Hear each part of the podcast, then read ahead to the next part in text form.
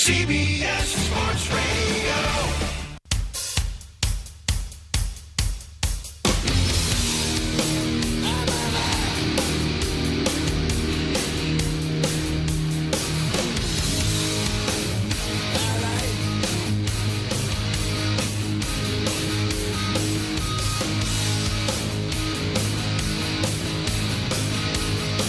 Listening to The Vince Quinn Show, weekend overnights on CBS Sports Radio. Did you miss me? I'm back, baby. Let's go.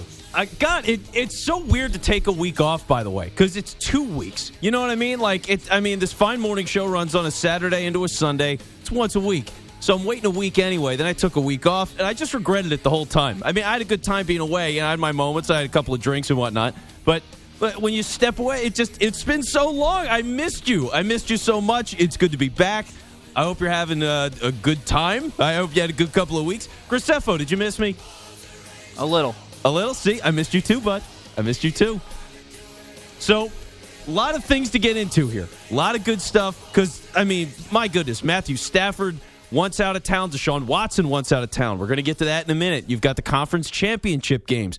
Uh, Steph Curry just moved to number two all time on the three pointers made list. And I want to talk about Steph. So there's a lot. McGregor fought tonight. There's just a lot of different stuff going on.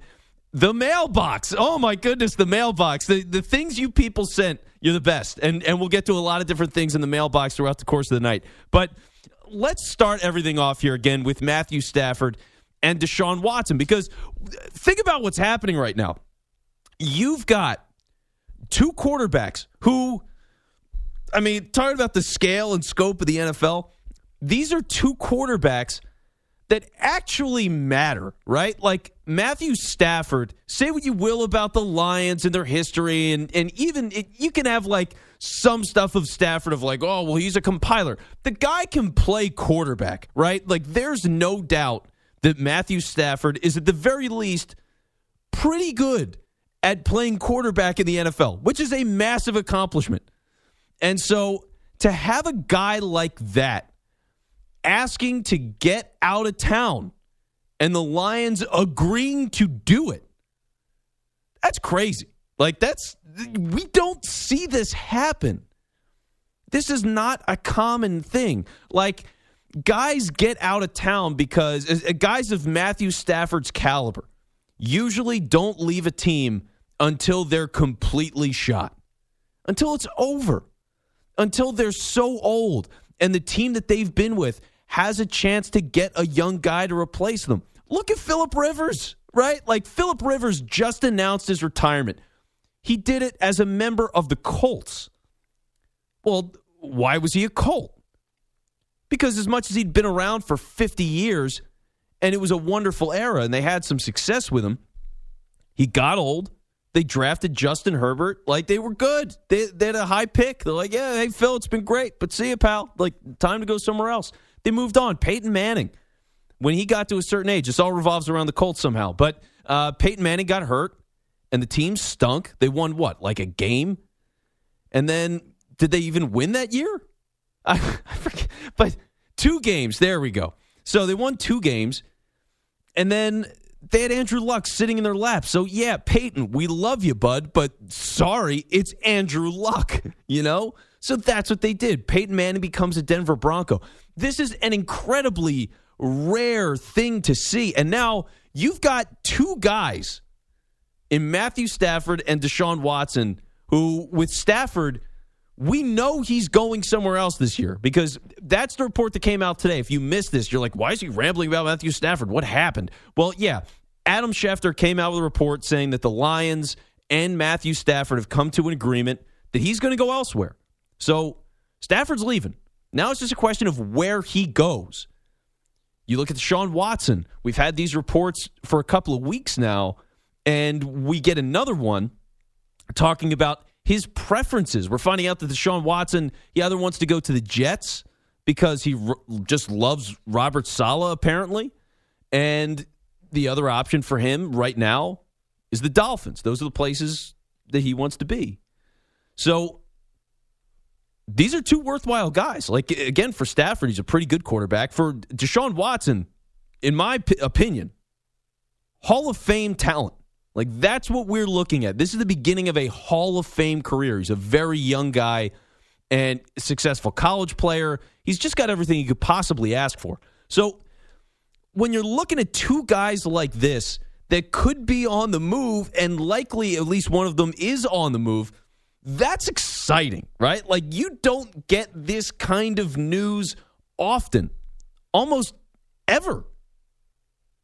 Guys like this don't become available unless they're they're either old or the other option is they're hurt, right? Like remember Daunte Culpepper? Let's go back in the vault a little bit. Let's go back, you know, 17 years or something. Daunte Culpepper, good quarterback with the Vikings for a while, had an injury, his knee got totally busted up, hits the free agent market, it ends up not being the same guy. Drew Brees had injury problems before he went free agency, became a Saint. So that's usually how this goes. And, when you're looking at it now and you're going, wow, I got these two guys available. I mean, is this a trend? Is the first thing that you have to ask yourself. Is this a trend? Is this something that we're going to see more of? Because here's the thing, too it's not just Matthew Stafford, it's not just Deshaun Watson. We did have just a couple of weeks ago Carson Wentz asking to get out of town in Philly as well. That's three quarterbacks that, you know, on varying degrees are franchise guys that they've made it known they've wanted to get out of town. So is this a growing trend? Is this a one year thing? Are we going to see more of this? Because honestly, I've expected this for years. It's been a long time coming. I mean, think about this. We're talking about quarterbacks. Go to a party, right? I mean, it's well, don't do it right now. But imagine you're at a party, okay? In a given year, you could you could just go to somebody at a party and they might not really watch sports, and you go, "Oh, well, do you know Baker Mayfield?" And they go, "Yeah, I, I know Baker Mayfield. I'm a, I'm aware of who he is, quarterback for the Browns, right? Like he's fine. He's not amazing. He's not a superstar. I don't think he's made a Pro Bowl, right? Like how good is Baker Mayfield? He's good. I'm a fan of his, but he's not amazing. He's not transcendent. Shouldn't be necessarily a household name, but he's a quarterback in the NFL. A lot of people know who Kirk Cousins is. Kirk Cousins, totally forgettable guy. But he's a quarterback in the NFL. That's how every matchup gets built. That's what the league is about. That's what they sell is the quarterback. I mean, there was a game earlier this year, Jimmy Garoppolo goes down, and they're not selling any other player on the 49ers other than the one and the only Nick Mullens. That's that's the matchup. It's Nick Mullens versus Ben Roethlisberger, whatever it was. It's like, really? We're going to showcase. I mean, we're talking about the. They were in the Super Bowl last year. The only guy you can promote is Nick Mullens. Well, he's a quarterback, right? Like, that's how this league works. And so, thinking about these guys and the power of being a quarterback, again, even Kirk Cousins, like an average quarterback, he's fine. Went on the market, he's making $30 million a year. That was a big deal when he signed that contract that he did, all guaranteed. That was a game changer. But he could do that because he was a quarterback that was relevant, that hit the market. So, are we getting to a point now? Is this going to become a trend where we start to see quarterbacks use their leverage, throw their weight around? Because if you're Deshaun Watson and you say, I want to get out of here, and he just signed a new deal, you're going to have to pay a lot to get Deshaun Watson. People will do it. I mean, Graceffo, like you're, you're as usual, Graceffo, and this is this is important to note. Every time I come in to do the show, every single week, Graceffo is not just wearing like a piece of Jets gear; he's like head to toe Jets gear. So for you to sit there right now, Graceffo, in all of your Jets gear with Deshaun Watson, interested in going to the Jets, how much would you give up for Deshaun Watson? Oh, you know, firstborn child. Not that I'm going to have one. Uh, the deed to my home, even though I don't have a deed technically. You you sleep in an alley? No, you know, it's it's just one of those things where you don't technically have a deed, but it's you know, it's one you know, whatever. I'm not going to explain You it. have ownership, Sure. Uh, I mean, three ones. You want to start there? in- including the number two pick in the draft. Yeah, that's a done deal. Yeah. no doubt about it. I mean, you're talking about a guy who's 25. Is you know, I think we can safely say top 10 quarterback in the league. You know, only going to get better, entering the prime of his career. I mean, how many times does a guy like this become available? You know, under these kind of circumstances. Well, that's the thing, right? It, it, that's it. it. It's a quarterback. These guys are hard to get. I mean, imagine you're a team that hasn't drafted a good quarterback, and it's been a couple of years. How many years has it been? I mean, I was talking about Mayfield earlier, and again, I'm not trying to bash Baker Mayfield. He's the best quarterback they've had since they came back. I mean, they just how many guys did they draft that didn't work out, right? Like Brady Quinn, just sorry, Brandon Weeden, sorry, it didn't work out. Like I, I don't need to traumatize Cleveland fans here, but when you can't draft a quarterback, they don't become available, and it's impossible to win. Like it's just it's so much more difficult. But if you're a team that needs a quarterback and now Deshaun Watson is available, you give up everything. You have to, like Graceffo's saying. It's like, here, yeah, take everything I own. Here's my wallet. Here's my car. It, it just get me Deshaun Watson. Every GM in the league, you know, a- a- every GM in the league that has even a moderate quarterback situation, like it, they're kind of sort like think of the 49ers, right? If you're the 49ers, you've got Jimmy Garoppolo. They're they're lukewarm on Jimmy Garoppolo. They've made that pretty clear.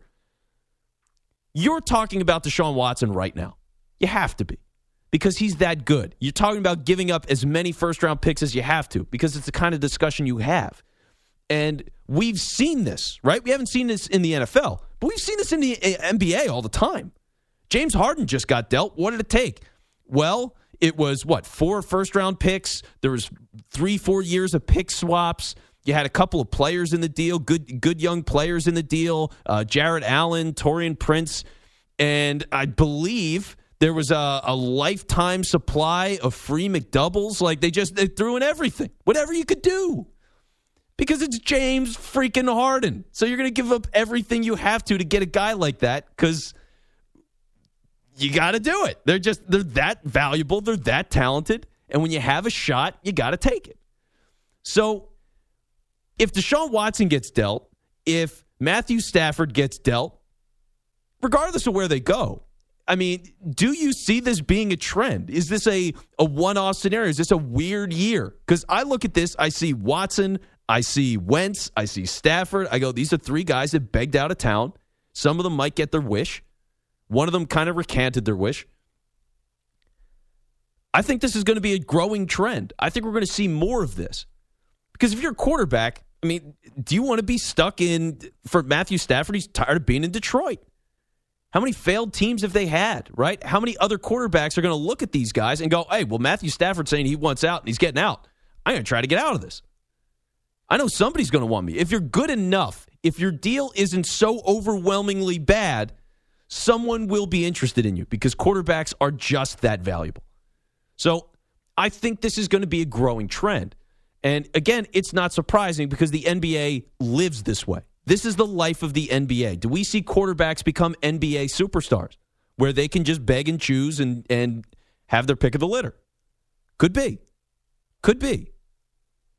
But the other thing is, not not only do you think it would be a trend, but would it be a good thing for the NFL? That's the other question that I, I think is really interesting. Would it be good for the NFL if quarterbacks were moving around more? If you saw them on different teams? If it's not Joe Montana spends, you know, 15 years with the 49ers and then he goes and spends two in Kansas City. You know what I mean? Like, what is it like if he spends, I don't know, he's got five years in San Francisco, but then he goes and takes some time and he's playing for the Rams and now suddenly he's a Cardinal for a couple of years, and then he drifts over to somewhere else. Like, what does it look like? What does it look like if Peyton Manning bounces around the league? Uh, what does the history feel like? Tom Brady, rather than having all of those years in New England and now going to Tampa Bay. What would it look like? Like, would the league be better if quarterbacks moved around more? Would that be more fun?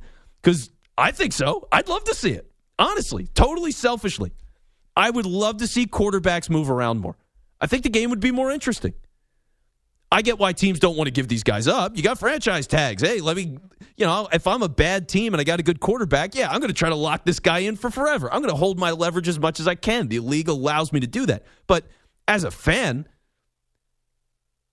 I've wanted to see Stafford on another team for years. They haven't been able to build around him. What have they done? I want to see how good he is. I have no idea. I think he's pretty good. I think he's pretty good. But seeing him in other places, I think I'd have a better understanding of how good he actually is. Different coaches, different teams, different systems. What does it look like? How does he play? We'd have a pretty good idea. We'd know better. I think we'd have a better idea of who these guys are. That's one of the reasons why I would love to see quarterbacks move around more. I mean, do you like it that Drew Brees is going to retire as saying he spends his whole career there. It's nice. It's nice, but should every quarterback should that be the expectation? Josh Allen is getting ready to play a conference championship game tomorrow against Patrick Mahomes. Are they on those teams in this new rivalry for the next 15 years? Is that best for the league? Would you want a shot at Josh Allen in 4 years? I sure as hell would. I'd love a shot at Mahomes in a couple years. He's got a 10-year deal. He's not going anywhere. So would the league be better off if quarterbacks moved around more? Would you like to see that? Is that bad for the league? Could it be too much power for quarterbacks? As Stafford, as Watson, as Wentz previously did in asking to get out of town. Is that a good thing for the NFL? Would you like to see it? 855-212-4227. That's how you join the show. 855-212-4227. Or you can hit me up on Twitter at It's Vince Quinn. Now, Graceffo, I'll ask you. I mean, do you want to see quarterbacks move around more? Would that be better? Uh, kind of torn on this question, Vince. You know? Okay. Uh, I mean, you look at how the NBA has basically built their league. What have they built it on? Player movement.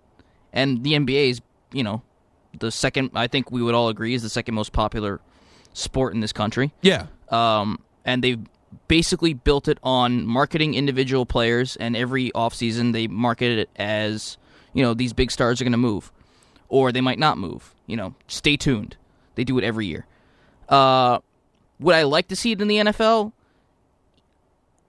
I really don't know if I would like to see it in the NFL. There's something, there's some charm to like having a quarterback, especially, stay somewhere for the entirety of their career. Uh, especially when you're talking about like big, big guys like a Peyton Manning or a, a Tom Brady. Obviously, those th- two things didn't pan out. Um, but I, th- I really think that you know the NFL should try to keep these guys in the places that they're drafted. If you know, if we're really talking about the greatest of the great quarterbacks of, the league here, mm-hmm. you don't really want them moving around from team to team to team. Like, do you really want you know somebody like a Drew Brees associated with anyone but the, Saints and the Chargers? I mean, do you really want somebody like a Philip Rivers associated with somebody other than the Chargers and the Colts?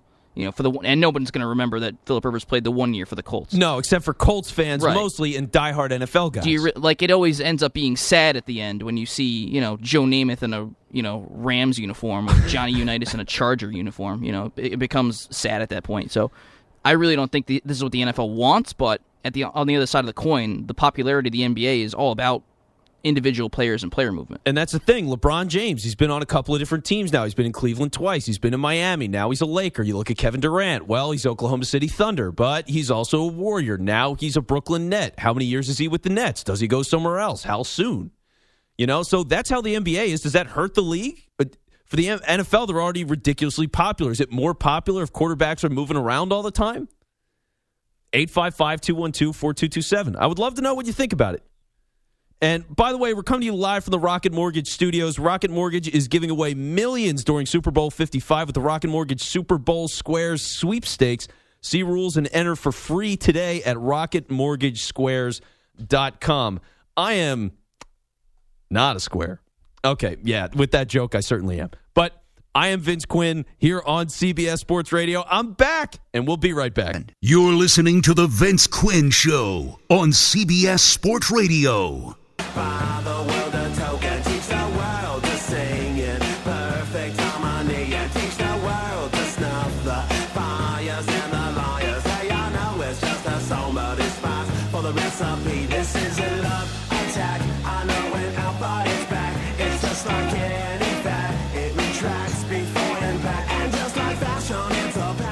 You're listening to The Vince Quinn Show on CBS Sports Radio.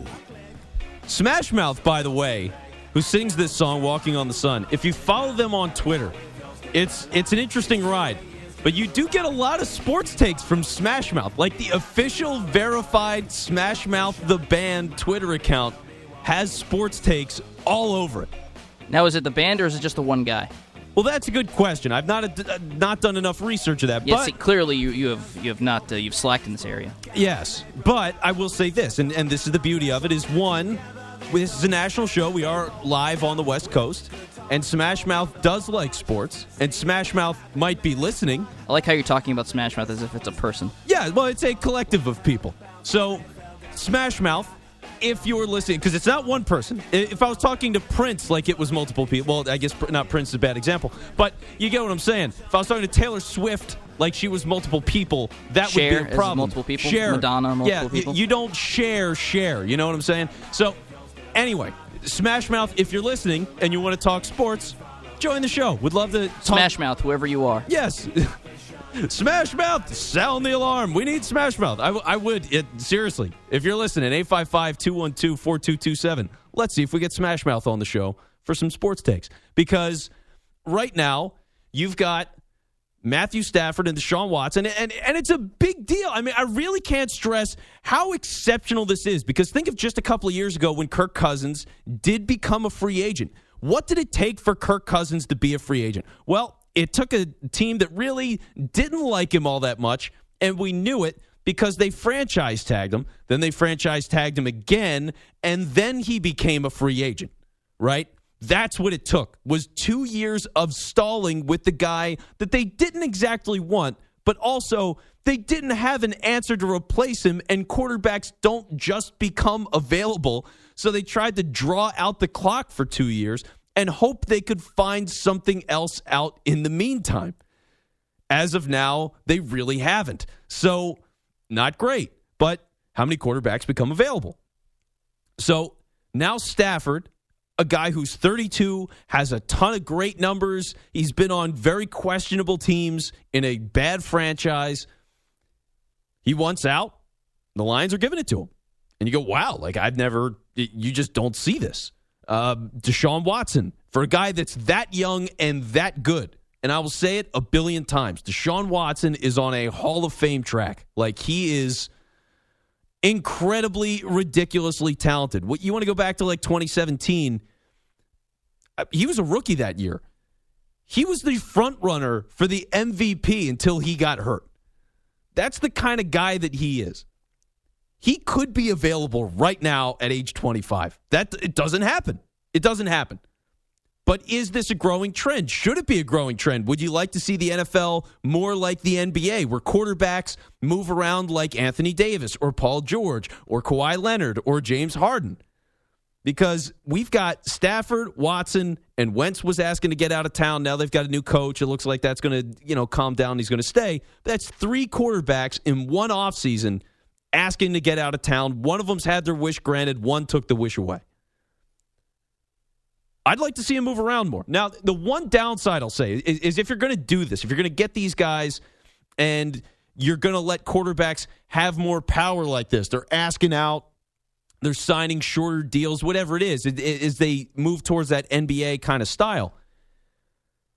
Can you imagine what happens? Say a quarterback hit the market, you trade, you know, or you trade everything for this guy, and then it, you make these massive because the, the contract is already enough. But to trade a bunch of picks and like talking with Graceffo earlier, number two pick in the draft, couple other ones to go with it. I mean, we're talking about a lot of stuff here. You're giving up all of that plus paying the guy top of the market money, and then he gets hurt. I mean, you're really screwed if a quarterback gets hurt. That's the thing. Like the devastating, it's already bad enough when a guy gets hurt. It is absolutely so crushingly devastating at that point.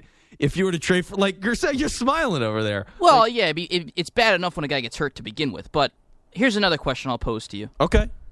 we see it in NBA small markets all the time, where you know your you know your Phoenixes of the world, and you know they're they're on the come up now, but you know they've been a small market of the NBA for a while now. Let's face it. Yeah. The Charlottes of the world, the Atlantas of the world, and you know, uh, the New Orleans of the world. When they lose stars like this, you're basically eliminating a city in the like Memphis, you know, small markets. You're eliminating cities around the league. Now, if the NFL, you know, and quarterbacks want to take this to new heights in terms of player movement, the NFL really has to think about, you know, what cities are going to be impacted if this happens and, you know, how many people in certain cities are going to be turned off by p- the player movement. Well, yeah, and that's that's going to be one of these big things, right? Because like Deshaun Watson, as of now, he's got a list. So if he's demanding out and he's choosing where he wants to go, well, that's that's a very limiting thing, right? You're naturally excluding a bunch of teams. So it's just it's dicey. It's hard enough to get quarterbacks as it is, And if you're you're basically telling the Texans they're irrelevant for, you know, 3 years probably. Yeah. if, if that, like at least, you know, in this league you don't rebuild it back quickly. Like you have to be very lucky to do that. You know, people can say with one draft and one free agent class they can turn things around, but you know you got to be very lucky to you know flip a switch and be you know competitive a year after a star leaves. Yeah. Oh, it's it's almost impossible unless you're doing. And Joe Montana keeps coming up on the show for some reason. This show is now dedicated to Joe Montana and Smash Mouth. Um, Joe Montana leaves, you get Steve Young. You know, like that, uh, outside of exceptional things like that, it's it, it just takes forever to rebuild again. So yeah, I mean, this is a big deal. It's it's very rare, and it's all happening right now. Do we see it more? 855 212 4227. Let's go to uh, Gilbert in San Diego. Gilbert, what's going on, man? Hi, Vicente. How you doing? Welcome back to your show. Thank you, man. It's good to be back. Hey, listen, I called you about a month ago, and uh, I'm one game away for Tom Brady to face the Bills. How about that, huh? Yeah, it's I, I can't imagine how Bills fans are feeling at that possibility of facing Tom Brady in the Super Bowl. Isn't that great? And and the player, were you talking about the player movement? Uh, Matthew Stafford is at the end of his career, making a lot of money, and I don't think he likes the coach. Uh, he's middle of middle of the pack. On the other hand, for Wentz and Watson, they haven't even started the new contracts, and they're holding their team hostages. I mean, I'm not for the owners or anything, but if a player like them after getting a long-term deal, 120, 130 million dollar plus. I mean, if they really want to move, they have to waive their no trade clause. They cannot have their cake and eat it also because that's going to damage the team, the league, and I feel for all those fans that buy all those T-shirts and all that stuff. And you know, it's not like the NBA. Three players can make a team. In a football team, you need at, at least 10. And I just don't like the way this is going because they're going to damage the product at the end. I don't know what your what your well, yeah, and, and. Gilbert, you, you make a great point there, man. I, I really appreciate it. So here's here's the thing that he says that's really interesting is the idea that people buy shirts, right? Like if you're talking about quarterbacks moving around, what are the odds? You go to a game, you're walking around the parking lot. If your quarterback's at least half decent, how many people have that guy's jersey, right? Like the moment a quarterback gets drafted, people are buying the jersey. It's easy. Of course, everybody does it. I when Wentz played his first game in 2016, I was in the stands in Philly wearing a Wentz jersey. Hadn't taken an actual snap in the NFL. I already had the jersey for the guy. There's a lot of people like that. And you got to think I, I mean how how frustrating is it to get a jersey of a guy that's left? right? And if he leaves like that, it's not even like, oh, well, he was here for a long time and we had a good career and I still like him even though he's playing for the Bills or whatever. It's like, oh, well, that guy left us and he was here for five years and now I hate his guts and now I want to just burn this jersey or give it away. You know, you don't even want to wear it anymore. So it is a messy kind of thing. And that's what's so interesting about this is the idea that quarterbacks are begging their way out of town. And if they get that treatment, where does it go? I'm I'm just curious if you want to see it or not. On some level, I do want to see it. I do want to see these quarterbacks move around. I would like to see what it looks like. I mean, for Stafford, I've wanted to see him on another team for years. For Deshaun Watson, do the Texans turn it around soon? Do you think they're good anytime soon? No. Because I don't. So I'm looking at it, I go, okay, yeah, I'd love to see Watson on a great team. Uh, He's a great player. Give me a- great player on a better team. And how far does he go? Is he in the playoffs every year? Probably. So I get why he wants out. 855 212 4227. That's how you join the show. 855 212 4227. I'm Vince Quinn with you here on CBS Sports Radio. You're listening to The Vince Quinn Show on CBS Sports Radio.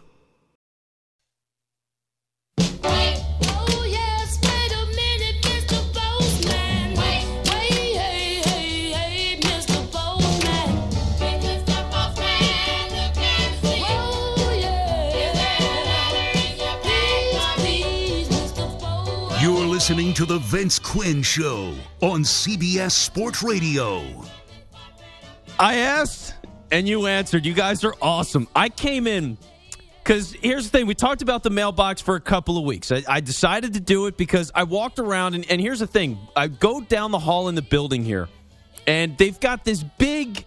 I mean, it's just like a big cabinet full of all of these little boxes for people, and it's for everybody: producers, hosts. Um, here at CBS Sports Radio, WFAN, the New York sports talk station, is literally right. It's the studio next to mine. So for the people, for all of these different situations within the building, they've all got their own little box in the building, and it's got their name on it. And they, you know, put the they have their stuff like Graceffo. You stash what, like your headphones in there, right? So Graceffo keeps his equipment in there, and that's what other guys do. Some hosts have their mail there, and I'm looking around, and I'm like, well, I, I've been here for a little while. I, I wonder where my mailbox is, and I look. And it's not there. It's just True uh, I- story? yeah. Oh, it's. It, I mean, I think this one's easy to believe, right? I mean, this. I. I don't get me wrong. I love doing the show, but as much as this is a morning show, I mean, I. yeah, I, I it's late at night on a weekend as well for some of the show, although generally it is a morning show. So I don't expect it. You know, I, I would think I'd have a mailbox. All right, I, I thought I'd have a mailbox. Didn't That's have a mailbox. ludicrous. Yeah, I apparently it was. So I decided to walk down the hall, and I've got the sharpie in my hand. I, I made a label, and I decided that I was going to take one of the biggest mailboxes that they had, and I said, you know what, this is mine now. Screw it. And I've asked you to send me in mail, and you guys have responded and been awesome. Just to give you a recap of this, by the way, and and like the sports stuff, we'll get we'll get to that in a minute, but. I got an email from the office manager here like a week ago. And, and she goes, uh, Vince, we got all of this mail. Like, we just got flooded with mail for you. And we have no idea what to do with it because, again, they didn't have a mailbox or they weren't aware that I'd made myself a mailbox. And so uh-huh.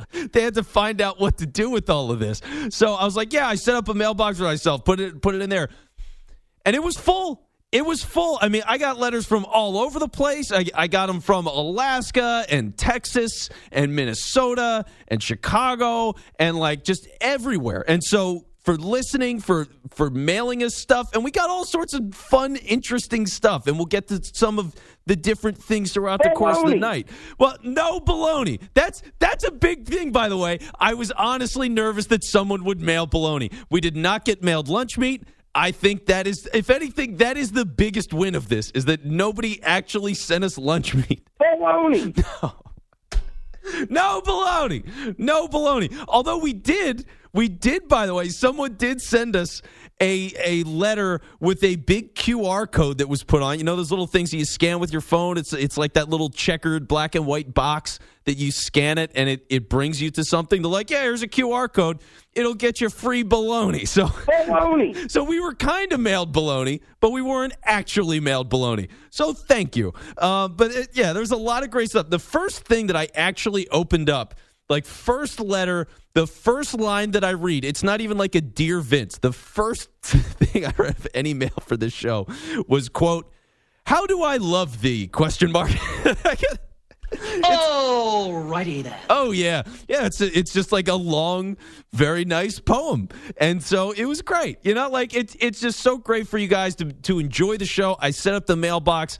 I mean, one because I just wanted one. And it was like, hey, I should have a mailbox. Damn it, I'm hosting shows on a national network. Like, give me a mailbox. Um, Who the- cares? Not me. well, yeah, that's uh, that's a quote from management. But here, here's the thing: is for you guys to be a part of this and send stuff in. I mean, that's that's the thing with this. For whatever I get here, I'll try to use it as part of the show. You know, for for things, certain things, we'll try to get on the show, or I'll tweet it out, or whatever. So if you want to mail us stuff, and that's for me or Graceffo, mail it to the Vince Quinn Show at CBS Sports Radio. 345 Hudson Street, and that's with a D, Hudson Street, 10th floor, New York, New York, 10014. I had to sign something recently, or I signed something tonight that will make my mother very sad. Um, so. Time to move on. I guess that's what you're saying. So, all right. So, here's what we'll do let's talk about Stafford again here. And and here's the thing that I want to say about Stafford that's really notable, right? Is think about this.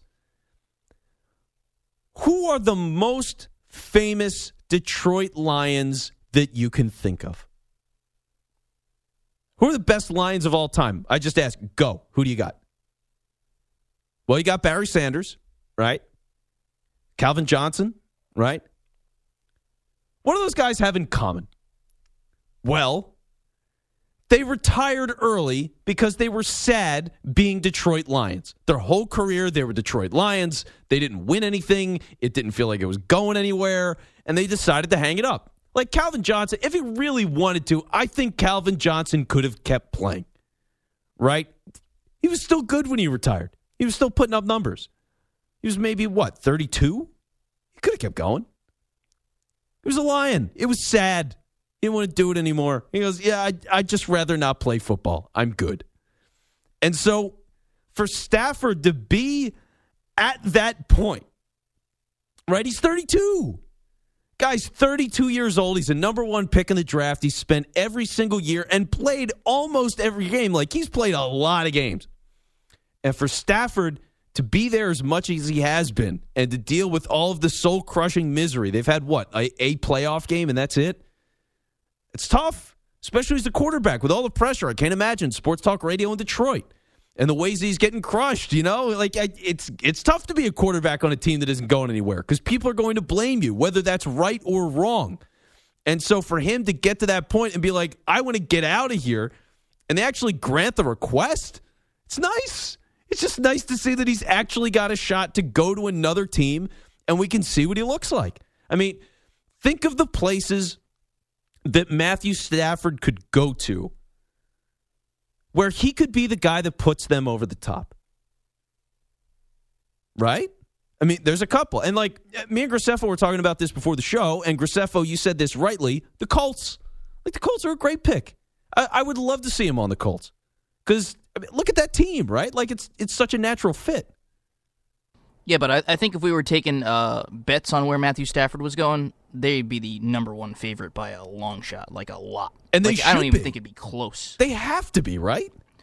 I mean, you know, it's basically a ready-made team. They're wa- he's walking into. Um, I don't know how they would feel about having another veteran kind of, you know, stopgap kind of guy. I mean, eventually you want to, you know, groom your draft a quarterback and groom him, but uh, they're in this weird in-between position because Andrew Luck decided to walk away.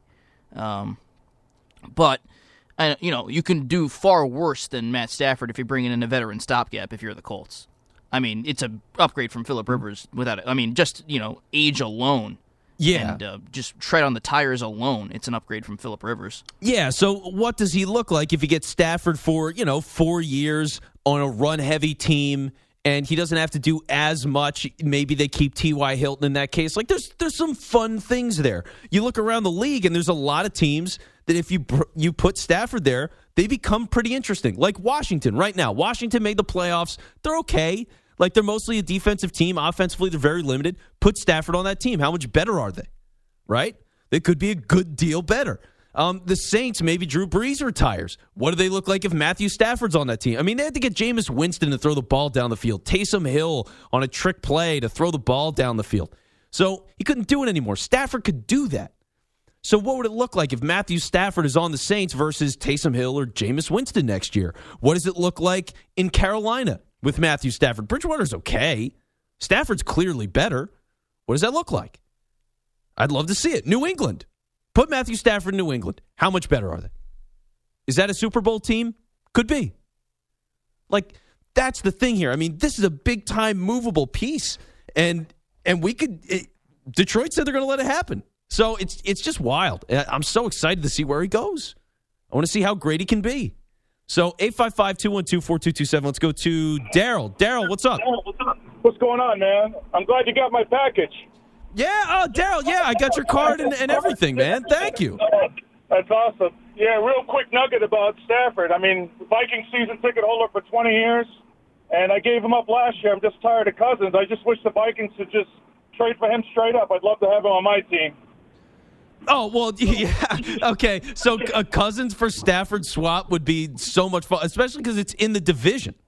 That's what I'm saying. Just like when Favre came to us from Green Bay, it was awesome. Yeah, that, how weird was that when Favre came? I mean, well, yeah, I guess for you guys it was great because you still got to uh, what NFC Championship game with Favre, right? Yeah, we got NFC Championship game, and then uh, went back with Case Keenum, and then uh, our, our brilliant management thought that Cousins was going to be the guy to put us over the edge. And guess what? We didn't even make the freaking playoffs the next year. So there you go.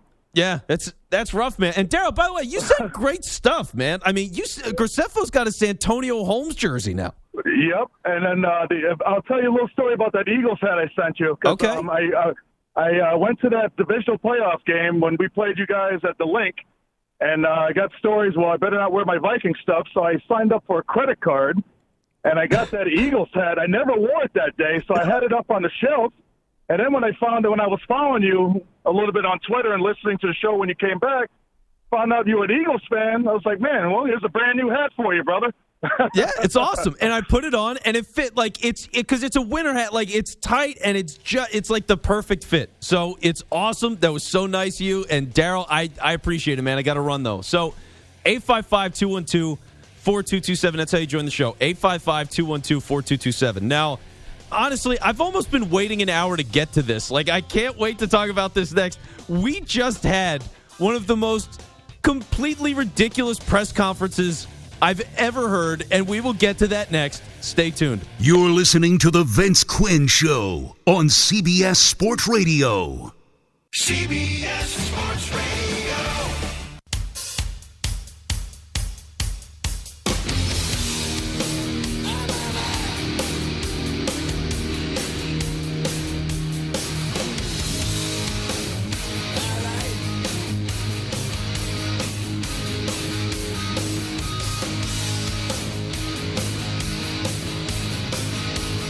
Listening to The Vince Quinn Show, weekend overnights on CBS Sports Radio.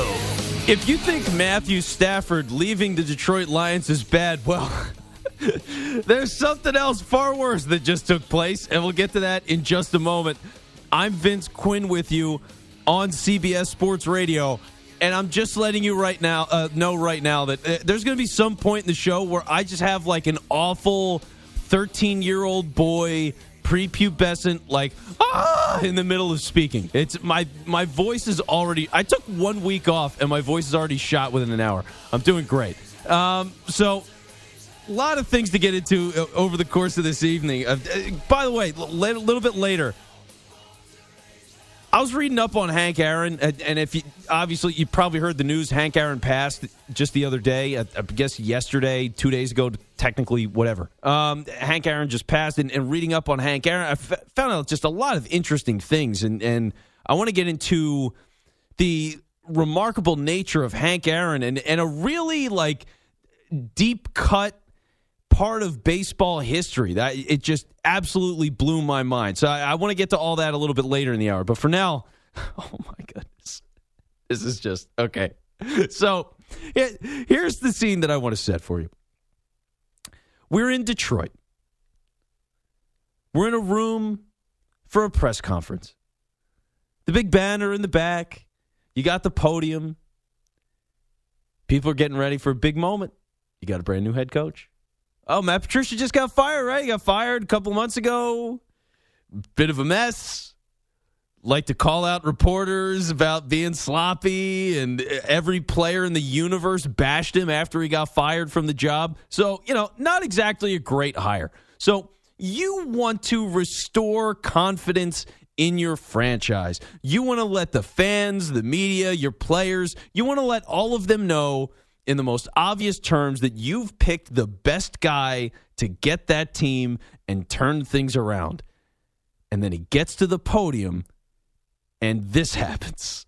This place has been kicked, it's been battered, it's been bruised, and I can sit up here and give you coach speak all day long. I can give you, uh, you know, hey, we're going to win this many games. I can't. That uh, none of that matters, and you guys don't want to hear it anyway. You've had enough of that. So excuse my language. all right. Here's what I do know: is that this team is going to take on the identity of this city. All right, and the city's been been down, and it found a way to get up. All right, it's found a way to uh, overcome adversity. All right, and so this team's going to be built on. Uh, we're going to kick you in the teeth. All right. And when you punch us back, we're going to smile at you. And when you knock us down, we're going to get up. And on the way up, we're going to bite a kneecap off. All right. And we're going to stand up. And then it's going to take two more shots to knock us down. All right. And on the way up, we're going to take your other kneecap and we're going to get up. And then it's going to take three shots to get us down. And when we do, we're going to take another hunk out of you. Before, before long, we're going to be the last one standing. All right. That's going to be the mentality. So the head coach of the Detroit Lions is a cannibal. I think that's what we've established. He's a cannibal. Kneecaps, very tasty. Dan item. Cannibal. Yeah. Yeah. Very smooth. Thanks, buddy. Very smooth. Yeah, I mean, it's just it's such a great, it's such a peak football guy thing. We're gonna get in there and we're gonna bite his kneecaps off. If they knock us down, we're gonna bite off the other kneecap. And if somehow a guy that doesn't have kneecaps bites us and knocks us down, well, we're gonna bite him. We're gonna eat whatever else we can off his body. It's so good because yeah, here's the thing too. You can tell that he's just he's so worked up, and I think on some level nervous. Like an I could because let's be honest, this guy is doing an introductory press conference as a head coach. That's a really tough spot to be in, right? Being a football coach is something that these guys are used to. You're around players in a locker room, maybe you're giving a small speech to the team, whatever it is. Like those things are your natural environment. That's what you do. But to sit as a guy who's never been a head coach before, to have to go up in front of the media in a suit, which, like, when do football guys wear suits? You know, like this, he's wearing a suit. He's trying to sell these people that, like, yes, I, you might not have been really aware of me and you might have wanted other guys, but I'm the right guy for the job. And, like, he's sitting there and he's just so worked up. And it feels like by the time he finishes this, why he's like, yeah, well, one, he's throwing out curse words. Two, he's just like talking about eating people. You've had Um, enough of that. So excuse my language. like it just feels like by the time he got off the podium, he must have been like, "Guys, what did I say? I just blacked out." You know, like it. Just, feels like he has no clue what's coming out of his mouth, and it's all pure football guy instinct just oozing out of him. And suddenly, he's consumed an entire human body. Like it just, it just went totally off the rails. It's so good though. I mean, what Graceffo? Like, what a wonderful opening speech from a coach, right? Yeah. Uh, I told you this before the show. It took him 20 minutes to take a question. That's insane. Like most of the time, these things are just 20 minutes long. It took him 20 minutes to say, uh, "Does anyone have any questions?" Which uh, everyone had a question. Let's put it that way. Yeah. Everyone had a question. Yeah, you have to have a question about that. So, uh, when it comes to kneecaps, do you saute them? Do you deep fry them? Do you put them in an air fry? Like, what's the best way I'll to give them consume a credit though. If they just put on a board and said we want the opposite of Matt Patricia, they got it. Like okay, like if their number one goal was, uh, yeah, we wanted the opposite of Matt Patricia here. Sure, you did it.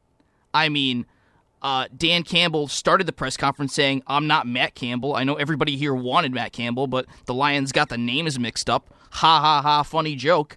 But I mean, like they asked him, Dan, what kind of system you gonna run? Oh, the coordinators do that. I don't know. You know, I'm just here to motivate and you know be positive and talk about eating people, uh, which is fine. I mean, you know, a lot of coaches just you know they delegate to the coordinators, and that's great. And you basically have a figurehead who's in charge of everybody. That's awesome. But for him to come out and say, yeah, well, I don't know what system we're going to run. We're just going to like take advantage of other people's weaknesses. Well, duh. That's what everybody tries to do every Sunday. But it, look, when you go up there and you drop an S bomb immediately, like it's a it's a good like starting point to say things are going to go off the rails. Yeah, it it feels that way. Like it's just it's a it's a terrible first impression. That's the thing. I mean, you can come out and be like, "Yeah, we're gonna kick them in the teeth." And we're gonna find these people where they live, and we're gonna show them this and that. Like, all right, fine. Like, if you want to, you know, do all that kind of coach speak, you can do that. But it's not even. It's like confusing coach speak. You know, it's like, yeah, we're gonna get these people, and we're gonna take their mothers out for a date, and we're not gonna call them back. You know what I mean? It's like it's like Anchorman trash talk. It's just Does it surprise you that two days later Matt Stafford says, "Eh, this probably isn't for me. I'm gonna go. Well, that's the thing too, right? Like it, to have that press conference, and then the news comes out that Matthew Stafford is going to go, and the Lions agreed. Like they couldn't even sell Matthew Stafford on like. Just give him one year. Just give him one year and see what happens. I mean, he's a, come on, he's a brand new coach, but we really believe in this guy. He's a former player, offensive guy. Like, it's going to be great. He's like, yeah, guys, I went out here, and they're like, you know, we don't blame you. It's, it's just, it's a joke. They're- They're amazing. Like they're an amazing franchise. Just in the fact that like they just they ooze confusion. Like everything they do just oozes confusion. It's hilarious. Like they're not as bad as the Texans simply because they actually have people who want to work there. Uh, But I mean, to have just people just look like they're lost with everything they do. And you know they basically asked the president, "Hey, did you interview any college coaches?" When everybody know they knew they wanted to, and he basically said, "I'm not going to answer a question about that. I mean, I'm too good to answer a question about that." And then the general manager, who just got there three days before from the Rams, they never met. Dan, he never met Dan Campbell until like three days ago. Oh my God. So it's like, I mean, who can see this not working? Like everyone. I mean, the fact that like they gave him three names and he said, "Here's the here's the three names we want. You pick the one from the three names," and he picked Dan Campbell. Like I I guess that's how it went. I mean, they they basically said we gave our general manager three names and he had never met Dan Campbell before in his life. So I mean, what makes you think it's going to go well? Yeah, that's not good. That's that's definitely not good. Um, and, and here's the thing too that's so interesting about that is you're just bringing in the GM, and you've basically got the coach hired. Like that's not how this typically goes, right? And if you're going to be in a situation where you hire the coach and then you hire the GM, it's usually a guy that's really accomplished. It's a guy that's like, wow, this guy's got a track record and look at him go. Like Urban Meyer's bringing in his own GM in Jacksonville. Fine. He's new to the NFL, but let's be honest. It's Urban Meyer, okay? Urban Meyer has the right and has the ability and had the leverage to be like, listen, guys, I'm running the show here and I'm going to get a GM that works for me. All right, that's what I'm going to do, and that's what he did. But he can do that because he's won national championships and built up a bunch of programs and yada yada yada. I mean, it's it's Urban Meyer, but who's Dan Campbell? Like, who's he's the guy. He's he's the guy now. Your GM doesn't have any relationship with him. He just picked him out, and now they got to make this thing work. Like, it's just it's sloppy, and it's weird because this seems to be happening more and more. Like th- this whole dynamic of it used to be okay, you'd hire the GM, then the GM would hire the coach. That's really not the case anymore. Like the the whole thing is changing. And what you're seeing is you're getting more coaches that have more power. You're getting coaches that are hiring their GMs. And and you see that for example because it, can work. That's the thing. It can work as much as it's different. Like San Francisco right? San Francisco, you have Kyle Shanahan. He brought in John Lynch. They decided to do that thing together. It worked. Uh, Jon Gruden and Mike Mayock is a bit of a partnership. It's not that Mike Mayock was brought in and Jon Gruden was his guy. They gave Jon Gruden 10 years. They gave him a decade contract. And it was like, well, Mike, you're going to be working with Jon. They figured it out, but Gruden's the guy, right? That's his team. So you see this kind of breakdown, but when you see it play out like this with the Lions, you look at you go, I don't know about this, folks. Like I don't, I don't know how this relationship's exactly going to work. And if you're the Lions, I mean, how disheartening is it to watch that? And like, it's not the speech itself isn't that big of a deal. It looks sloppy and bad. Maybe he turns out to be a good coach, but when it it looks like that, and then Stafford does go. I mean, he's he's to go. That's the report. Is the Lions have agreed with Stafford that they'll move him. It's not Stafford saying, "Look, I want to get out of here now," and they go, "Oh, well, sorry, you're stuck with Dan." Like they said, "Yes, you can go." So, what does that say? Like what what confidence level do you have in the organization? If you're a free agent, do you want to sign in Detroit if the money's equal? No, because Stafford's gone. Like it's such a bad look. It's awful. So good luck to them. But I don't know how. I don't know how you turn things around now. I mean, it's just such a dramatic rebuild. It's the one great consistent thing they've had, and now it's gone. It's it's going to go very soon. What a hire! I mean, only in Detroit, really. Like this is this is such an only in Detroit kind of thing, and it's sad. Like I feel for Lions fans in the worst way because you fired Patricia, you go good. They fired him three games in. I mean, they shouldn't have given him the next season to begin with, but they fired him early in the season. We're going to have all the time in the world to find the next guy. Think of all of the the months and hours, manpower that went into this search. And this is what you're getting so far. I mean, the start of your era is the guy is he's making a fool of himself, and your quarterback's leaving. Doesn't look good. And you know what's funny? Houston, same thing. What are we doing here? I mean, they fired Bill O'Brien how early into the season? Maybe he was three games and Patricia was a little longer. But you had all the time in the world, guys. I mean, you got to nail this pick when you got all the time to scout anybody, everybody, legally have those conversations of, hey, what do you think about? it? You want to be the coach next year? Like, how do you do this? I mean, Houston doesn't have a coach. They're going to be the last team to hire somebody, and they were the first team to get on the market. It's crazy. I mean, it's certifiably insane what's happening in these places. But hey, if you ever get hungry, just give yourself a good gnaw on the kneecap. That's what we've learned. So 855 212 4227. That's how you join the show. I'm Vince Quinn. You can always hop in on Twitter at It's Vince Quinn. But here's what I want to do when we get back. All right, because we've been talking a lot of it. It's it's happened to be very Lions centric, and people of Detroit. Again, I'm sorry for you, and I I don't mean to pile on. So we're gonna move on a little bit. And Steph Curry just got to a point in NBA history that is absolutely unbelievable, and it's just the beginning for him. So we're to get to that on the other side. Keep it right here. You're listening to The Vince Quinn Show on CBS Sports Radio. CBS Sports Radio.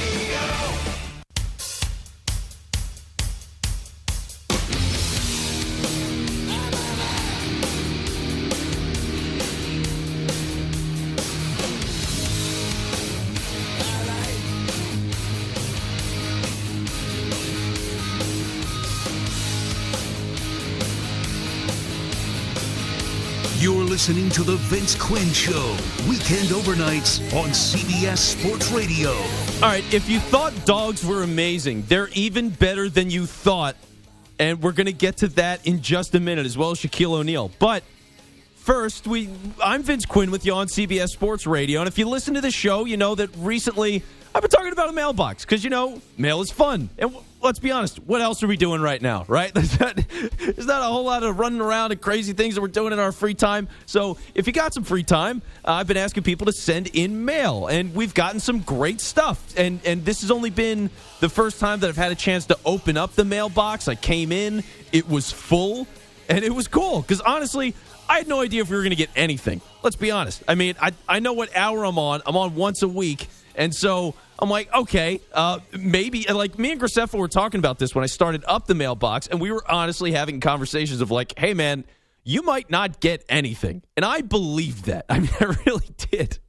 And so, for the fact that you guys have shown your support by mailing in stuff, it's been super cool. It's it's been such an awesome thing, and uh, let's keep it going. So let me give you the address for the mailbox. By the way, if you want to mail something to the show, you can send it to the Vince Quinn Show at CBS Sports Radio. We're at 345 Hudson Street, 10th floor, New York, New York. 10014. I also pinned it on Twitter. So if you go to my Twitter profile, it's the first thing you'll see. That's it. It's Vince Quinn. Now, what did we get, right? Well, we got a lot of things. One, uh, somebody sent me a nice poem, a very lovely poem that was very cool. I got some drawings. People drew some different logos and stuff. Um, here's one that I did not exactly expect, but I, I kind of earned this one. I told people, and I, I will still stand by this. If you send in a picture and you want me to sign it, you know what? Who cares? I'm I'm happy to sign it, right? So somebody sent me a picture of an adult film actress. Oh, tremendous pipe. And you know what? I signed it. I signed it. What else am I going to do? Yeah, why not? If you want to ruin a picture of a beautiful woman wearing basically nothing and you want my signature on it, who am I to judge, right? So I was, I was happy to do it. I signed Talking it for about dinglings. There were none of that. Although if you Talking about dinglings. if I got a picture of of, of that, uh, I don't know if I'd sign it. I don't know if I could sign that. That might be the line that I, I have to draw a line somewhere. I guess you know what. So- okay, I'm gonna say yeah. You know what? There is some level of a line, but if but I've I've got a pretty loose boundary here of what I'm willing to sign. So somebody sent me an adult film actress and said, "Please sign this." and I'll be sending it back. So I'll do that. I don't know. Tomorrow's Sunday. There's no mail on Sunday, right? So I'll, I'll send it Monday. But I, Daddy. so it's a two-way mailing situation we've got here. Um, but if you want to send something in, the Vince Quinn Show, CBS Sports Radio, 345. Oh, no! We suck again! No, no, no. The mail is great. 345 Hudson Street, 10th floor, New York, New York, 10014. Talking about dinglings. No, we're not. We're not talking about dinglings. We're not talking about. we're not talking about baloney in the mail. None of that. All right, none of that. So, here's something I saw that I just like. I had to stop in my tracks when I saw this story because I just it, it it was so shocking. Um, the Miami Heat have an interesting security measure for their stadium right now. So, if you want to go to a Miami Heat game, you know what they're doing? they've got dogs at the front gate that are smelling people for COVID. Isn't that amazing? Yes, there you go. Do, you have any other? Cl- can you just do the segment? I'll just. I'll just. Have- Isn't that amazing? Yeah, there we go. Uh, it's, so it is amazing. I mean, that's incredible. Like we're talking about dogs that could they could just smell it in people. Like here's the thing: I don't understand how that process works even a little bit. Like. eh, What do you give them to smell? I know I've seen it in a billion movies where like somebody breaks out of a prison and they're like, "Oh my god, we need to track this person down. Release the hounds." And the hounds are smelling somebody's coat and chasing them down a river or something. You know what I mean? Like I've I've seen that a million times. I know there's bomb sniffing dogs and whatnot. Like all that stuff is remarkable. But just think that a dog can smell COVID. And and here's the other thing about it that really makes it amazing it's not just that they can s- supposedly smell this and identify people that have it, but apparently, if you've got the vaccine, it won't trigger the dog. So I have no idea how this works. I, I don't know what the efficiency level is. I don't know what kind of breeds of dogs do you use. Are there certain kinds of dogs that are built for this better than others? Probably. Um, but it, it's just, it's so crazy to think that you can get a dog that's smelling for that in addition to everything else that they smell. Now, last thing on this, I just wish you could pet those dogs. Right? That's just that's all I want. I mean, I've been at the airport. I got tagged by a dog at the airport once. I didn't have anything, uh, but I did get tagged by a dog at the airport, and they had to pull me aside. They're going through all my junk and like whatever. It was it was a very annoying process. But as much as I was mad at the dog for for picking me out when I didn't have any problems, would have wanted to pet the dog. You just see it walking around. They got these big signs on the dogs: "Don't pet." Do those dogs ever get pet? Or does anybody pet those dogs? Are they never allowed to get pet? Do they live a whole pet-free existence? That sounds tragic for a dog. I hope that's not the case. But anyway, with that being said, uh, let's move to something that that really and kind of related to the Heat because Shaq played for the Heat. What is Shaq doing? Can, you know what, Graceffo? Let's let's just play the exchange. What the hell is this? Father, this is Shaq. I, I said tonight that uh, you are one of my favorite players, but you don't have what it takes to get to the next level. I said it on purpose. I wanted you to hear it. What do you have to say about that? All right. That's it. That's it? All right. That's it. Okay, cool. I, I mean, I wanted you to I, hear it. have been hearing, Well- Shaq, I've been hearing that since my rookie year. You know, I'm just going to get Okay, better and do what I do. Good. At the end Well, of the day, you. Well, that's what I wanted you to hear you say. Yes, Love sir. your game, brother. Keep it up. Appreciate it. the hell is that? I mean, seriously, what the hell is that? It's such it's such a ridiculous thing. Like, here, here's the thing. I get Sha- Shaquille O'Neal is one of the greatest basketball players to ever play, right? He's also one of the most unique basketball players to ever play. Not everybody that comes into the league is seven foot two and has ridiculous agility. You know, like he was such a physical freak something you've almost never seen. Like, like, is there anybody that's really like Shaq? I mean, I don't know. The closest thing right now is what Embiid, right? So you're looking at Shaq and the kind of player that he was, and to be so ridiculously upfront critical of Donovan Mitchell at that moment, it just feels so uncalled for. Like, what is he really accomplishing by going at Donovan Mitchell like that? What does it do? Graceffo? Well, well, Vince. I mean, we know what the show is, right? The show is the four of them. They get on their desk and they try to say outlandish, shock value kind of thing. Like, not so much Ernie and Kenny, no. but Shaq and Barkley. They're there to like make headlines. They're there to say outlandish, shock value kind of stuff. Like we all get that. That's what the show is. W- People aren't going there for their NBA analysis. Like, let's be frank. Like, you can get it a million other places that do a better job than that. You're going there for the personality of the show and the fact that the games are on the, the network. Like, let's be honest. Well, yeah, I, I'll say it's entertaining. It's very entertaining for But, sure. Again, have you ever, you know, did you ever know Shaquille O'Neal was a master motivator? Like, does Shaq have a business card that says master motivator by embarrassing you on national television? yeah, and that's the. He does it to so many people. Well, I mean, the best part of it was Donovan Mitchell basically said, "I don't really care what your opinion is. Uh, I don't, you know, you're not a coach. You're not. You're not a talent talent evaluator. You're not. You don't sign my check. I don't care what your opinion is." Yeah, well, like- so that was the best part of that. Like, what does Donovan Mitchell, Donovan Mitchell has Shaq? nothing to prove to Shaquille O'Neal and you know whoever you know shares Shaquille O'Neal's opinion. Like Donovan Mitchell's easily you know a top fifteen player in this league. Would could get a max contract anywhere he went if he chose to leave Utah, but he just signed an extension. So again, Donovan Mitchell owes nothing to Shaq, nothing to anybody on that show.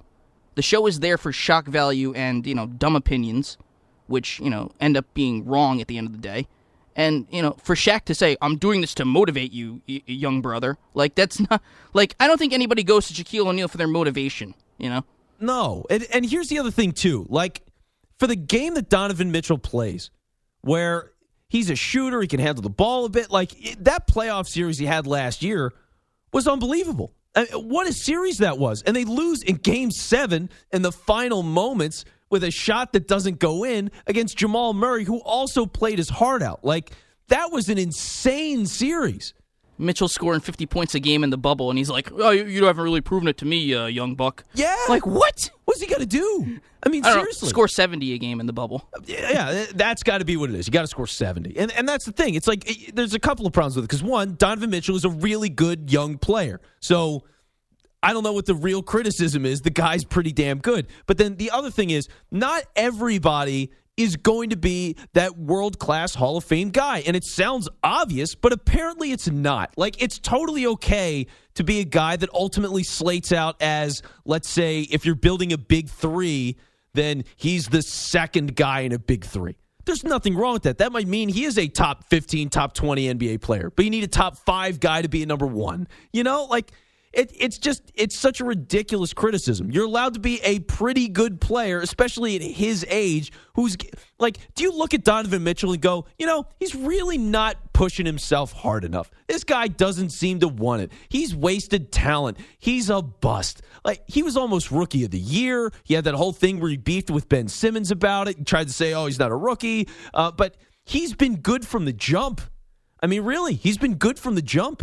And for Shaq to just come out and be like, "Yeah, listen, dude, let me tell you right now in front of everybody after you just won a game that you're not good enough," it's, it's just it's it's so ridiculous. Let's man. be let's let's throw another part of it in here too, which is probably the truth.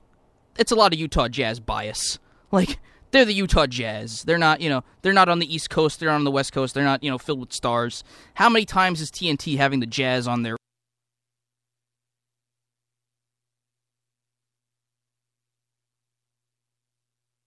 this uh, team is good enough to win a championship because it's not you know covered in stars. Meanwhile, you know their best their two best players are really really good NBA players, and they could beat anybody in a playoff series. They've shown it. Yeah, they're a solid squad, and they have been for quite some time. And now Mitchell is a guy that's really taken on responsibility. He's grown so much. Like he's a really good player. It just it doesn't seem like the guy to criticize. And so I just I, it gets so frustrating because the NBA loves this, right? Like the NFL doesn't do this. You don't hear this all the time, right? Like, could you imagine what it would be like if Joe Montana was constantly coming out and just being like, oh, well, Patrick Mahomes is great, but I mean, the corners that I had back in my day and the way they covered, like, yeah, you can make that argument, sure, but he doesn't do it. He doesn't do it. He doesn't need to go out in public. And this is like the fifth time we've mentioned Joe Montana for some reason, the show. But like, he doesn't do that. Peyton Manning isn't looking at these guys and going, well, let me tell you, I mean, when I was playing in the league, it was different and I was better than these guys and Josh Allen isn't doing enough. You know what I mean? Like why? It doesn't it's an NFL or it's an NBA problem. They're the league that seems to love this. All of these guys, look at these younger players. It's not good enough. The league's too soft. They moved to shooting. It's not the same. Yeah, it's not the same, but also can we talk about how skilled these guys are? I mean, Donovan Mitchell is a really skilled player. Shaq's not doing the kind of things that Donovan Mitchell did. They're very different games. Like for him to be so critical like that, it just it's very confusing. And for the NBA to to live like this, it just doesn't help anybody. Promote these guys. You know, if he was wasting his time, like Shaq, for example, has been critical of JaVale McGee a bunch. Like on that show, they love ripping JaVale McGee. JaVale McGee is a center that was a, a very high draft pick and has really great moments. But he's scatterbrained sometimes. You know, so he hasn't gotten the most that you would expect out of a guy that big and that talented. So they've ripped him. And whatever, fine. But Donovan Mitchell, really? Like, is this the guy we need to go after? Is this the guy we need to ask more from? I just I, I just don't know what it does for anyone. It's just dumb. So anyway, 855-212-4227. That's how you join the show. 855 212 4227. I'm Vince Quinn, by the way, and you can join the show on Twitter at It's Vince Quinn. Now, when we come back, there's speaking of ridiculous things, we haven't talked about Jared Porter at all a little bit. I, I just want to get a couple of minutes in on that. And we're not, we're not talking about Daniel Lakes Graceffo. You stop that. Um, but Uh, we are going to talk about because that the whole the whole scandal's insane. We're going to talk about that on the other side. Keep it right here. You're listening to The Vince Quinn Show on CBS Sports Radio. CBS Sports Radio.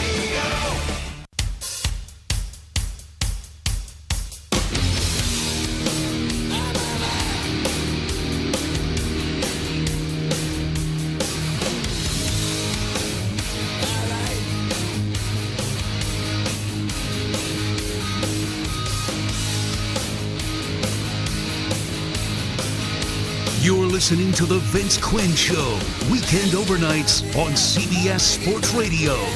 Good morning. What a hell of a day we've got ahead, huh? This is going to be great. Like this is what it's all about. This is so much fun for me. Is I love conference championship games. And and it's a shame because one of the best parts of it isn't going to quite be the same. We'll, we'll have fans in the stands, but conference championship games are just so much fun because it's the home crowd. You know, like the idea of a home team winning their chance to go to the Super Bowl. That's the last game you can get to, right? In the home stadium. Otherwise, neutral crowd, neutral field, all that kind of stuff. Just a total mess. Unless you're Tampa Bay, which we'll be getting into them a little bit later in the hour.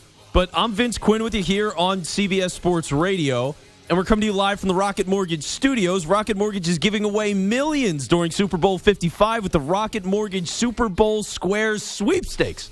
See rules and enter for free today at rocketmortgagesquares.com.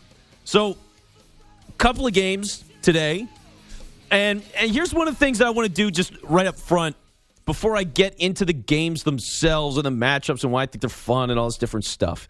Um, you got four teams left, right? You got four. Okay. So you got the Bills, You got the Chiefs, you got the Packers, you got the Bucs. Who you rooting for?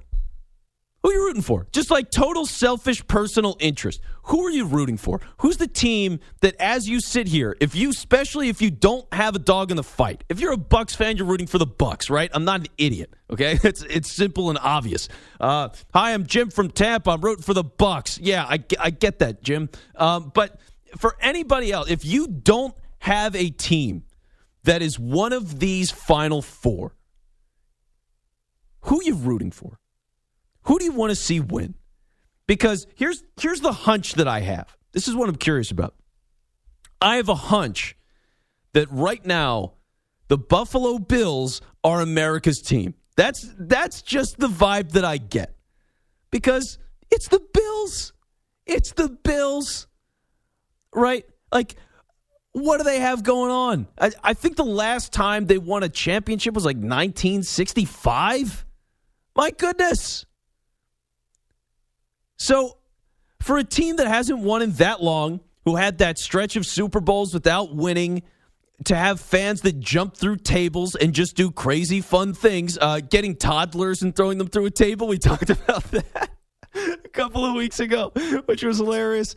Um, someone got a, like a two year old and was like, "Yeah, happy birthday, Timmy!" Boop, and they like threw this little two year old through a table. It was it was insane. Um, but but that's what Bills fans do, and it's great.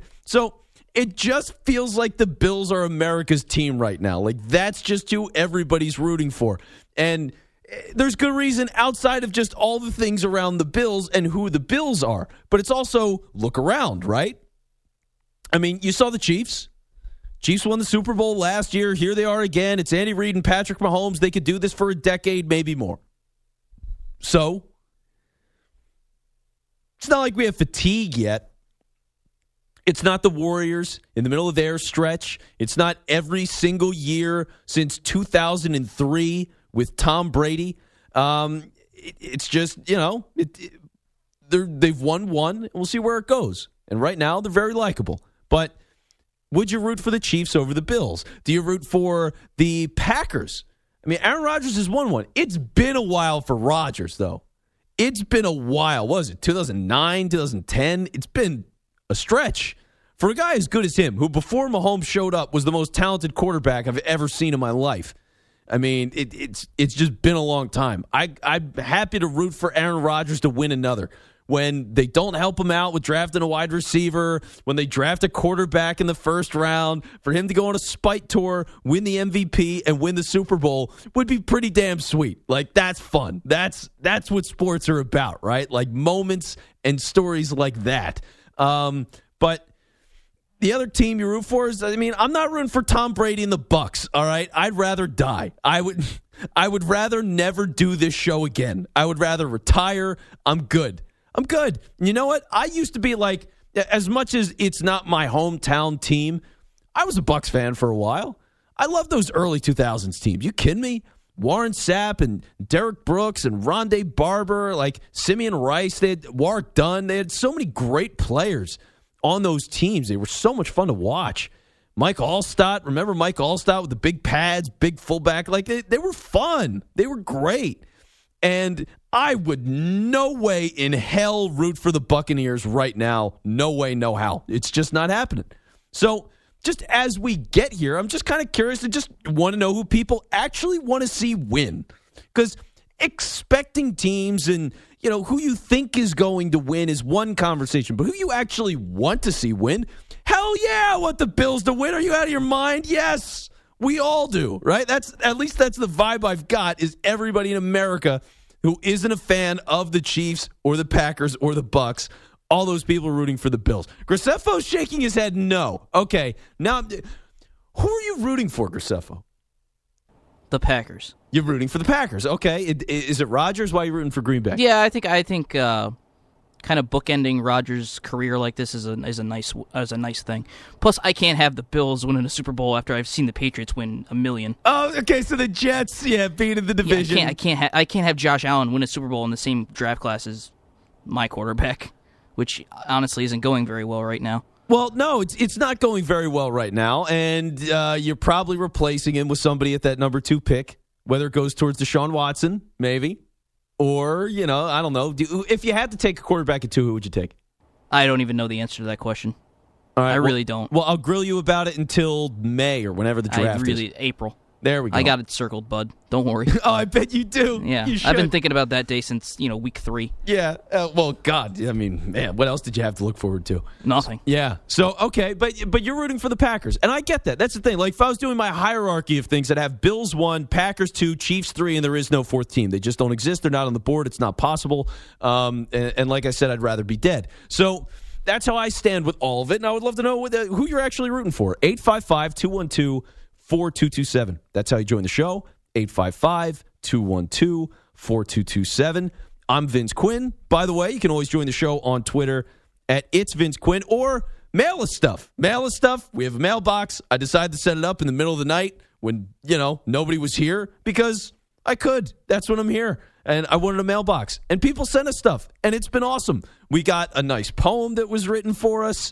Um, I was sent pornography. It's it's uh it's been an interesting morning. So if you want to send us mail, you can send it to the Vince Oh, Quinn Show. Yep, it was. Certainly was. Uh, the Vince Quinn Show, CBS Sports Radio, 345 Hudson Street, 10th floor, New York, New York, 10014. Vince, I didn't catch that. Well, listen to podcasts of the show. I say it in the podcast as well. You can catch it there. Um, Talking about dinglings. not too much, but kind of, sort of, a little bit. Um, eh, how can you not? So that's, that's what sports radio is all about. Um, Talking about dinglings. uh, whoever's saying that is clearly loaded, right? Like, how drunk is who's saying that? Is that a caller from like? yeah. this old, like an old man caller that was probably housebound, living alone. Yeah, that's that sounds about right. Uh, all he had was his dingling. Anyway, um, and, and by the way, one of the things that I, I was not fully aware of, but I was made aware of this as we got letters and people mailed a couple of things in. Apparently, we get a lot of people that are inmates that listen to the show. So, for people, hey, if you're in jail and you're listening to the show, I hope you're having a good time. I hope you enjoy the show. Feel free to write. Like, I, you know, hey, I'm happy to entertain. Like that's what I'm here to do. You know, th- people always look at this and they're like, "Oh my God, you're doing sports talk radio. You need to be factually accurate and give the best analysis ever on everything." And like, I try. Okay, I try. I'm not here to be super hot take guy or anything like that. I try to tell you what I think about a person. I try to be fair about people because hey, it's you know they're public figures. They got reputations. They got families. Like it's it's their actual lives we're talking about with these people. So I I try to be fair, but I do try to entertain as well. So, hey, wherever you are, wherever you're listening, I hope you enjoy the show. I appreciate all the mail that we've gotten so far, and keep it coming. Let's let's see where this goes for the next couple of weeks. Don't traumatize these people. Get out of here, man. It's not, you stop that, Graceffo. Send your hate mail to you. Address it as much as it's written to the Vince Quinn Show. Address your hate mail to James Graceffo. That would be James Graceffo, who produces the show. Now, let's talk a little bit on top of your calls of who you're actually rooting for, what you want to see happen today. Let's talk about the Bills and the Chiefs, right? Because one, this game is just fun. This is such a fun game to have Mahomes and everything he does as a quarterback and that offense and just the big playability, right? You have Tyreek Hill, you've got Sammy Watkins, Clyde, uh, Clyde Edwards Helaire, you've got Le'Veon Bell. Like, there's just so many talented guys. Travis Kelce. It's ridiculous. It's ridiculous how talented that team is, how great the coaching staff is, right? Like you go into this game excited about it. And really, if you're a Bills fan, you're nervous about it. As a Chiefs fan, you feel like anything is possible, even if you start slow, because of Andy Reid and Eric Bieniemy, who apparently nobody wants to hire. And we'll talk about that in a couple of minutes. Um, it- Mike Kafka was getting some looks and some mentions. He's their quarterback coach. He was getting sniffed at as a as a head coaching candidate. So they just got everything going on. Like you're excited about that. That's fun. This is what you want to see in a conference championship, right? Like that's what it's all about. But also, Josh Allen's an MVP candidate as well. He's not going to get it, but he's an MVP candidate. He's had a hell of a season. He's had one of the best, like one of the most remarkable seasons. Let me put it that way. Based on where he's been in the first couple of years of his career and where he is right now, this is a remarkable, statistically like never seen before leap in quality of play. It's it's amazing what Josh Allen's done this season. And for him to get to this stage and be in this moment, is a real testament to the way that guy's worked and how the team's been built around him. And so to see them and how dangerous they are and the Bills' big playability and having this all paired up is just exciting football. You've got enough guys on the defensive side of the ball that can make big plays. You've got the storyline of teams that played each other. And for both of these games, I mean, you've got a conference championship where both of these teams played each other, and I believe they both played week six, oddly enough. So every week six matchup is a forecast of who will be in the Super Bowl every year. Uh, note that for next season. But you see all of this history as well, because now you're looking and you're going, oh man, well, you know, in that game in week six, this happened and that happened. How's it going to translate? Like that gamesmanship, it, it adds so much more because now you've got footage. Like when you're playing that game in week six, it's not a division game, right? Packers and Bucs, not in the same division. Bills and Chiefs, not in the same division. You're planning to go and, and take out that game. You're not worrying about playoffs. You're just doing what you got to do to go and win that game. How you think you're going to shut the Bills down or the Chiefs down.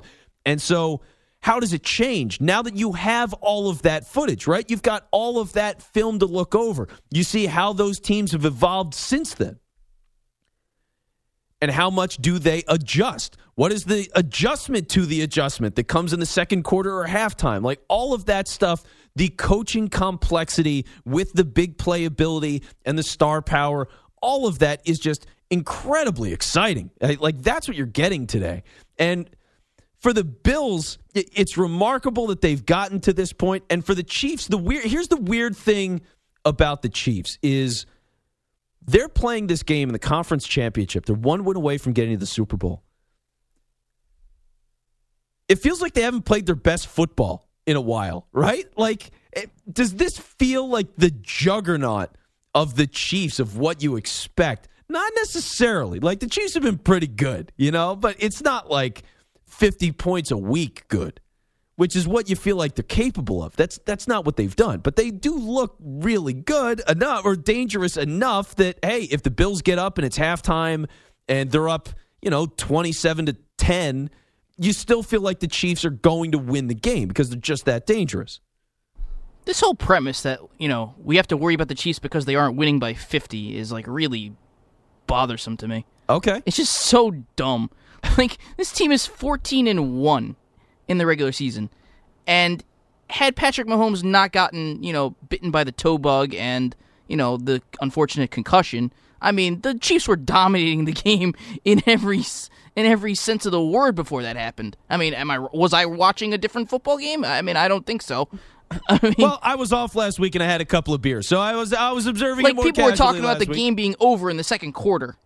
I mean, I was I was seeing that. That was going on. That was happening. So the fact that like, oh, the Chiefs haven't been covering enough. Is this really a thing that like people really use to analyze how a way how the, a football team is playing? Oh, they are they are winning by 30, so let's, you know, let's see if we can knock them down a peg or two. I mean, the name of the game is winning the football game, right? Well, yeah, at the, it's, at the end of the day. winning the football so if you game. win They- the game by they played down their competition at the end of they the season. have they but again, Vince, how many of the games do they lose? Well, yeah, no, I get that. They lost one. Like when they when they played the Panthers and the Panthers hung with them till the end. Did they lose the game? No. No.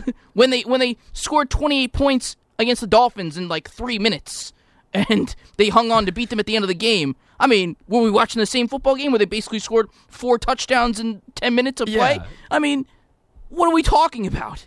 It's the most ridiculous thing in the Well, world. record only means so much as well, right? Because that's the thing. Like we talked about the Steelers all year, and they were eleven and zero, and wow, look at but the Steelers. we all knew the were- Steelers were a fake 11 and 0. Well, yeah, we knew they were a fake eleven and zero because the quality of the play, the way they win the games, and that's. But this is still Patrick Mahomes and the Chiefs. This is still the best offense in football by a mile, and it's not even close. It's, no, it's it's not that it's not even close. I mean, one, all these teams are top five offenses, I believe. So, but the in Bills terms of sheer, in terms of sheer talent and weapons on the field, who would you rather have? oh well, I'd rather have the Chiefs offense. Of course you would. Bills can Everybody- put up a lot of points. Beasley's not playing. Okay, Gabriel Davis is probably not playing. Like these are guys that you know they have to elevate Kenny Stills for the game. Kenny Stills has caught how many passes a Buffalo Bill? That'd be zero. I mean, I get that you know Allen and Diggs have been a nice combination. They're not Mahomes and Tyreek Hill. They're not Mahomes and take your pick, Kelce. They're they're not them. No, they're not them, but but Allen's been great, and that team can't like they. they This is not taking away anything from. run. This is not taking anything away from Josh Allen. Ah, I'm not trying to take anything away. Like he deserves to get MVP votes. That's fine. That's all great. I mean, there's nothing wrong with saying you're not better than the best team in football. I don't expect them to win the game, but I real like I can really see the Bills winning this one. I can. Like the Chiefs have just been they've been If your good. argument to me is, man, the Chiefs really played down to the competition in the last, you know, six weeks of the season, Yeah. I'm not buying that as an argument. Like, if you want to give me like the Chiefs, you know, uh, we don't know about Patrick Mahomes' health in the game. I'll take that as Well, a better. that is a big I'll deal. take that as a better argument than I don't like how the Chiefs played against the Panthers a month ago, or I don't like how the Chiefs played against the Dolphins a month ago. A better argument is Patrick Mahomes might not be fully healthy. Well, that's, a better argument. That's a better argument, but it doesn't mean the argument's illegitimate. I mean, the quality of football you play at the end of the season is going to matter. So, like, eh, yeah, I mean, they had a good game last week, but the Bills are a really good team, and so you just they can't be flat-footed this week. Like, you you you don't want to see them afford opportunities to the Bills early. That's all it is. they boat raced the Browns in the first half of the game. Can we agree? And th- this is I know the Browns aren't the Bills. People were talking about the Browns game being over in the first half of the game. They thought the game was over. And then Patrick Mahomes had the unfortunate injury and then, you know, the Browns stuck around in the game. That's the only reason they did. Yeah, and they they blew it late. By the way, I mean, really, the Browns blew it late. They had some opportunities there, and they they, they were so slow. Why were they so slow moving the ball down the field? I, I don't get that. Anyway, uh, 855-212-4227. That's how you join the show. 855-212-4227. I'm Vince Quincy here on CBS Sports Radio, and we'll be right back.